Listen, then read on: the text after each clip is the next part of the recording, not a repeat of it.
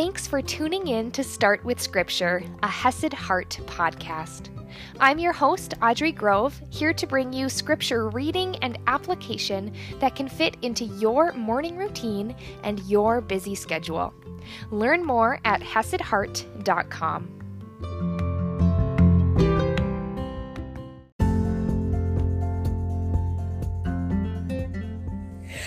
Good morning, my friends. Welcome to another beautiful day and another beautiful book.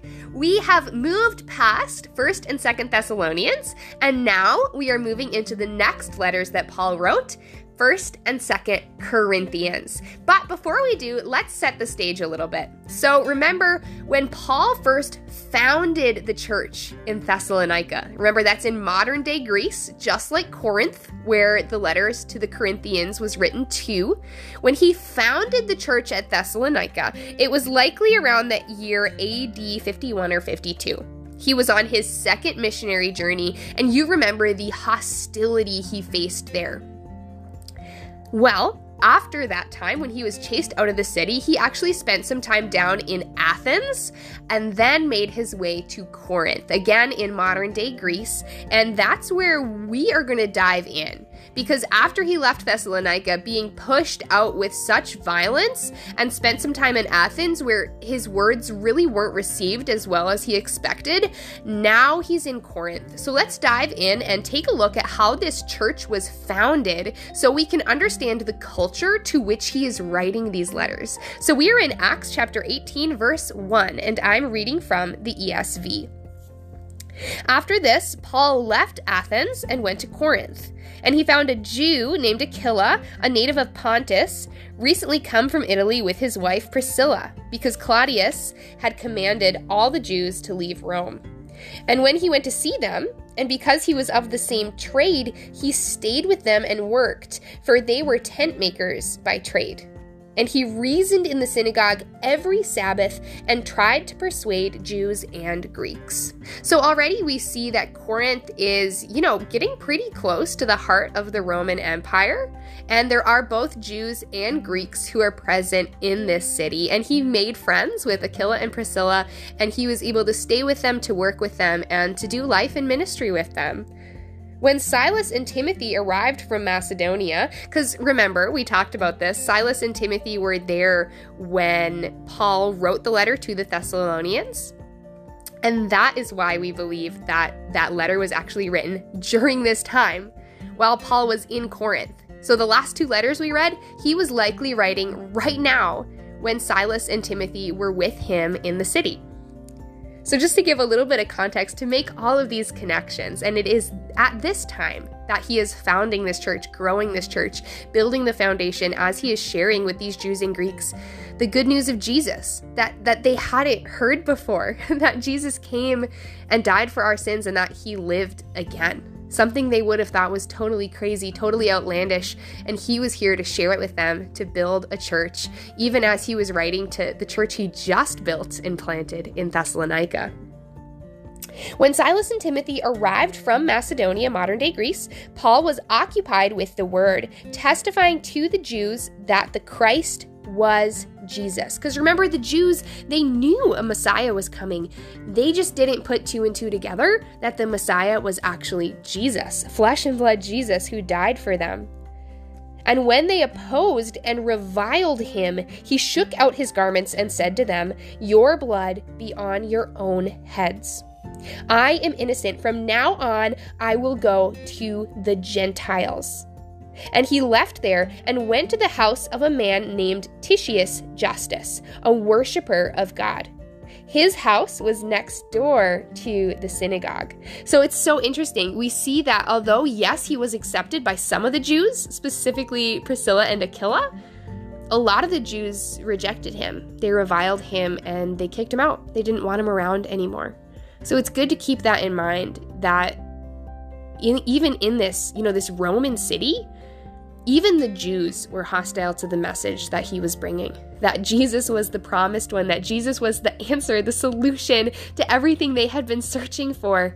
And yet, even though he brought that good news, they cast him out and they wanted nothing to do with them. So now he is out here preaching primarily to the Greeks, living right next door and preaching right next door to the synagogue. Crispus, the ruler of the synagogue, believed in the Lord. Together with his entire household, and many of the Corinthians, hearing Paul, believed and were baptized. Isn't that beautiful? Even though there was pushback and hostility, here, many people are believing. Even the ruler of the synagogue next door, he believes, he knows the Lord. So many people are believing and being baptized, and this is the birth of the church at Corinth. And the Lord said to Paul one night in a vision, Do not be afraid, but go on speaking and do not be silent, for I am with you, and no one will attack you to harm you, for I have many in this city who are my people. And he stayed a year and six months teaching the word of God among them. So we see he was in Corinth for 18 months. Again, when he had time to write those letters, the first and second Thessalonians that we just went through. And as he's here, many people are believing. We see that God is just pouring in encouragement to him. Not only are people believing and being baptized, but he sent him this vision don't be afraid, go on speaking, for I am with you. And he just spoke to him words of protection, of encouragement, of who he is and his calling. And I think that's so beautiful because I believe that more than likely the church in Thessalonica would have been probably pretty um, discouraging as he is literally chased out of the city in violence. And then in Athens, when really his word wasn't absorbed and and accepted like he was expecting that people were were not open to him they were mocking him and it's so cool to see how god even in the midst of that discouragement, was able to say, I'm here to encourage you. And Paul didn't stop. He didn't quit. He didn't throw in the towel and go home just because he was discouraged, but he kept on following God's call, and God kept on showing up. And he kept on encouraging, and he kept on like showing up through his word so that people were believing, they were being baptized. And it's beautiful to see the fruit that happened because Paul was faithful even in the midst of discouragement. Continuing on, but when Gallio was proconsul of Achaia, so he was kind of like the the judge of the area. So he was a Roman judge set to, you know, keep watch, keep things operating smoothly in that area. So when he, Gallio, was proconsul of Achaia, the Jews made a united attack on Paul and brought him before the tribunal, saying this man is persuading people to worship God contrary to the law. So they're getting so hostile, the Jews, towards Paul, that now they're straight up attacking him and like basically bringing him to court, trying to get him arrested, trying to get him killed, trying to get him thrown out, whatever it may be. It's a straight up attack. But when Paul was about to open his mouth, Gallio, remember this is the proconsul, the judge, the guy in charge, said to the Jews, If it were a matter of wrongdoing or vicious crime, O Jews, I would have reason to accept your complaint. But since it is a matter of questions about words and names and your own law, see to it yourselves. I refuse to be a judge of these things. And he drove them from the tribunal.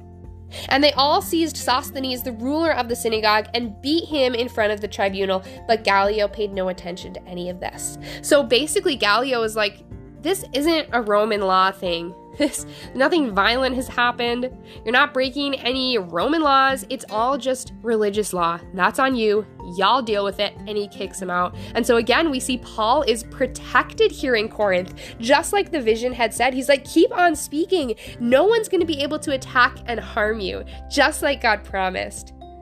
After this, Paul stayed many days longer and then took leave of the brothers and set sail for Syria, and with him Priscilla and Aquila. So he stayed there for about 18 months. He wrote those letters to the church in Thessalonica that he had just planted before this, and now he is setting sail again. This is the birth of the church that the Corinthian letters are written to. We see it is a place both of great acceptance, but also great turmoil and great hostility and great unwelcomeness in their culture. So we want to keep that in mind as we are going through these books and this church was planted on his second missionary journey. So then, several years later, five or six years later, when he goes back out on his third missionary journey back out to Ephesus, that is when Paul writes the letters back to the churches in Corinth, and that's where we get First Corinthians. So it was planted after the church in Thessalonica on his second missionary journey, and then he wrote the letters on his third missionary journey while he was staying in Ephesus. So I know that's a lot of context, but it's good stuff for us to know as we are getting ready to dive in. So I will see you tomorrow morning.